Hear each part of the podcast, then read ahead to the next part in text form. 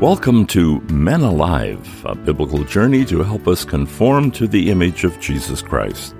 I'm your host, Paul Estabrooks.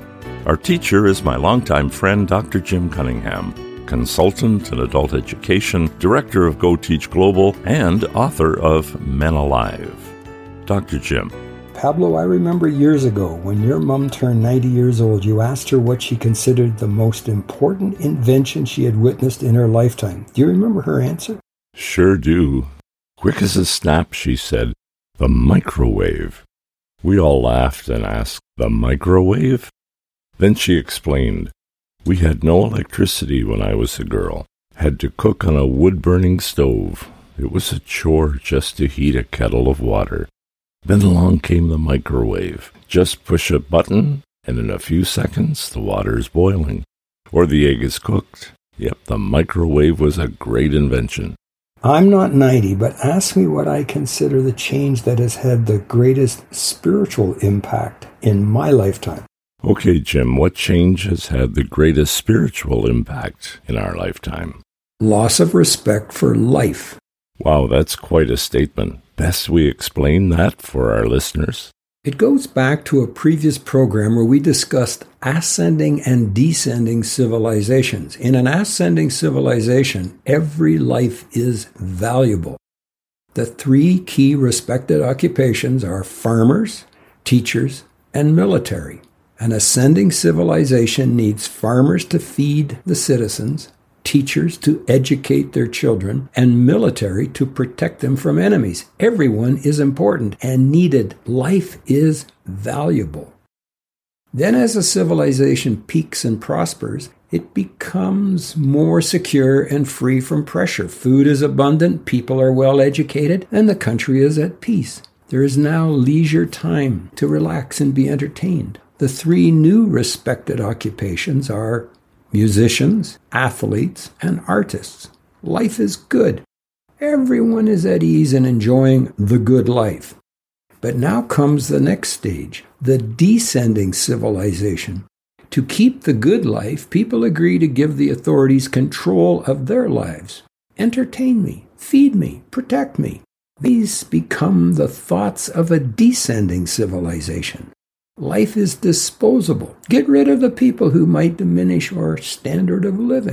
Jim, that sounds like what Hitler did. According to Ted Byfield's classic series called The Christians, on July 14, 1933, the German government instituted the law for prevention of progeny with hereditary diseases. This law called for the sterilization of all people who suffered from diseases considered hereditary, including mental illness, learning disabilities, physical deformity, epilepsy, blindness, deafness, and severe alcoholism.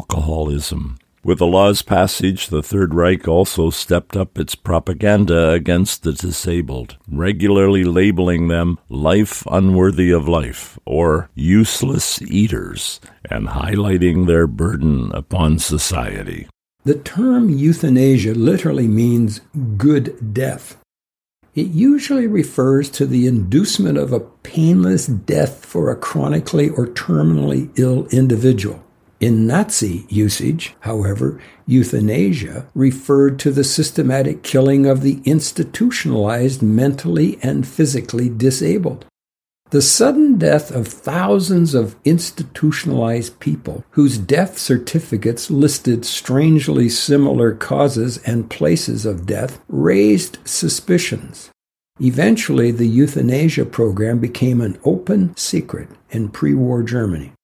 Conservatives estimate that at least 5,000 physically and mentally disabled children were murdered through starvation or lethal overdose of medication. Is this what you mean today by loss of respect for life? Exactly, Pablo. You and I are both old enough to have watched the loss of respect for life. Think back with me for the first sign that emerged in the 1960s birth control. This was a huge issue in those days. Couples did not want children, period. Women wanted to be released from having babies and being stay at home mothers in charge of a family daycare. Along came birth control. Now, apart from the pros and the cons and the moral and the immoral implications, this became the first step in a new direction towards a loss of respect for life.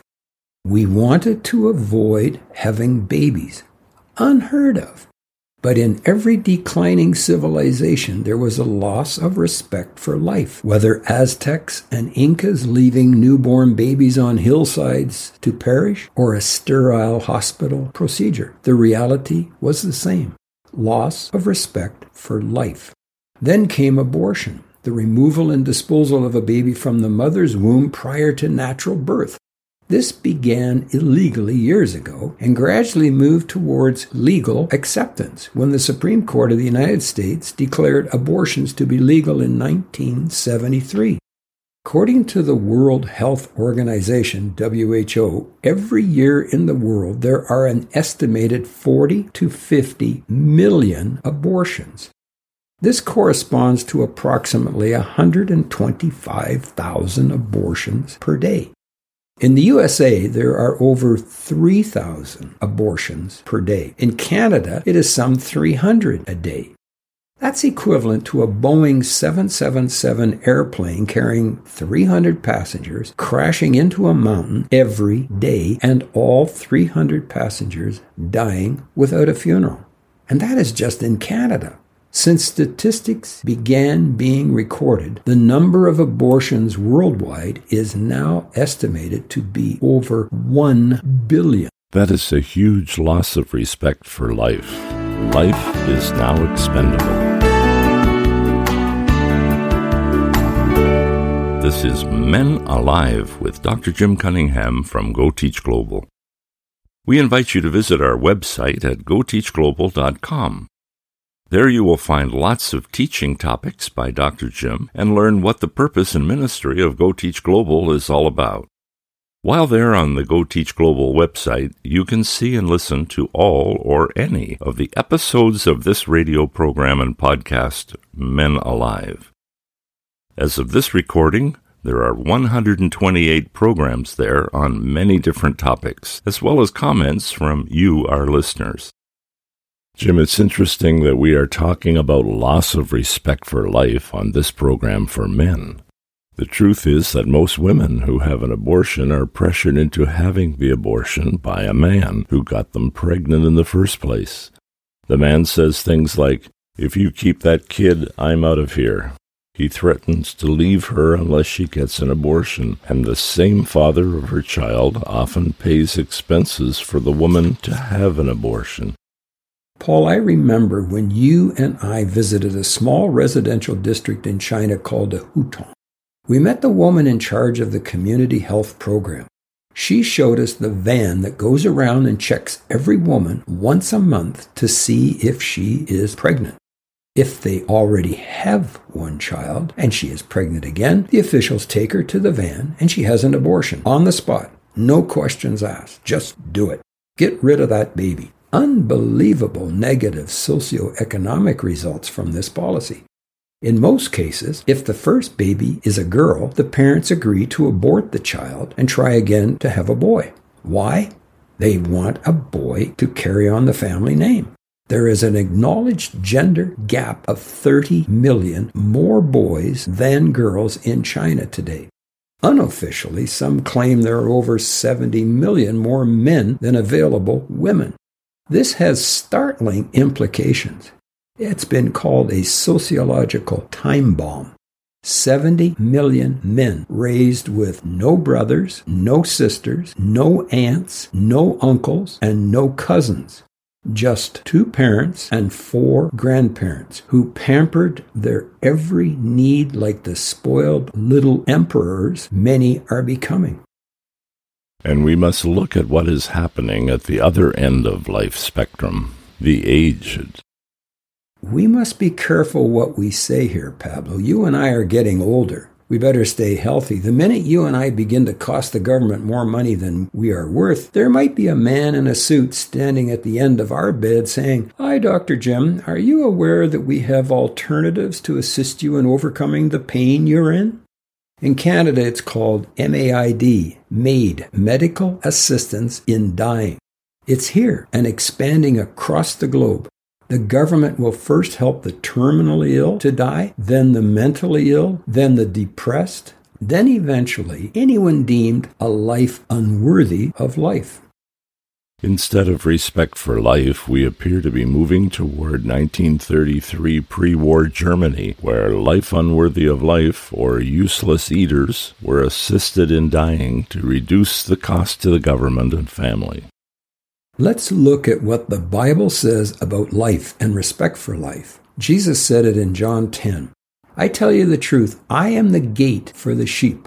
All who come before me were thieves and robbers, but the true sheep did not listen to them. Yes, I am the gate. Those who come in through me will be saved. They will go freely and find good pasture. The thief's purpose is to steal and kill and destroy. My purpose is to give them a rich and satisfying life. Jesus Christ is called the Good Shepherd. A good shepherd protects his flock, keeps them healthy, and keeps them alive. Christ came to earth to be our savior as John 3:16 for this is how God loved the world. He gave his one and only son so that everyone who believes in him will not perish but have eternal life. God created life. Our adversary wants to destroy God's creation. God wants to protect the unborn, protect the weak, and honor the aged for their lifelong contributions. Moses lays it out clearly in Deuteronomy 30 15 to 20. Today I have given you the choice between life and death, between blessings and curses. Now I call on heaven and earth to witness the choice you make. Oh, that you would choose life, so that you and your descendants might live you can make this choice by loving the Lord your God, obeying Him, and committing yourself firmly to Him. This is the key to your life, and if you love and obey the Lord, you will live long in the land the Lord swore to give to your ancestors, Abraham, Isaac, and Jacob. The giver of life makes it very clear. Let's agree, men, to never lose respect for life. Let's choose life, respect life, and protect life at all costs. There you have it, men. We are to respect and protect life. And let's pray the baby God chose to mature and find a cure for cancer has not yet been aborted. Let's repent of our selfishness and humbly seek his face. Send your comments or questions to Dr. Jim at menaliveuntogod at gmail.com. And check out more Men Alive listener supported programs on our Go Teach Global website at goteachglobal.com. Until next time, I'm Paul Estabrooks, encouraging you to be men alive, transformed into the image of Jesus Christ.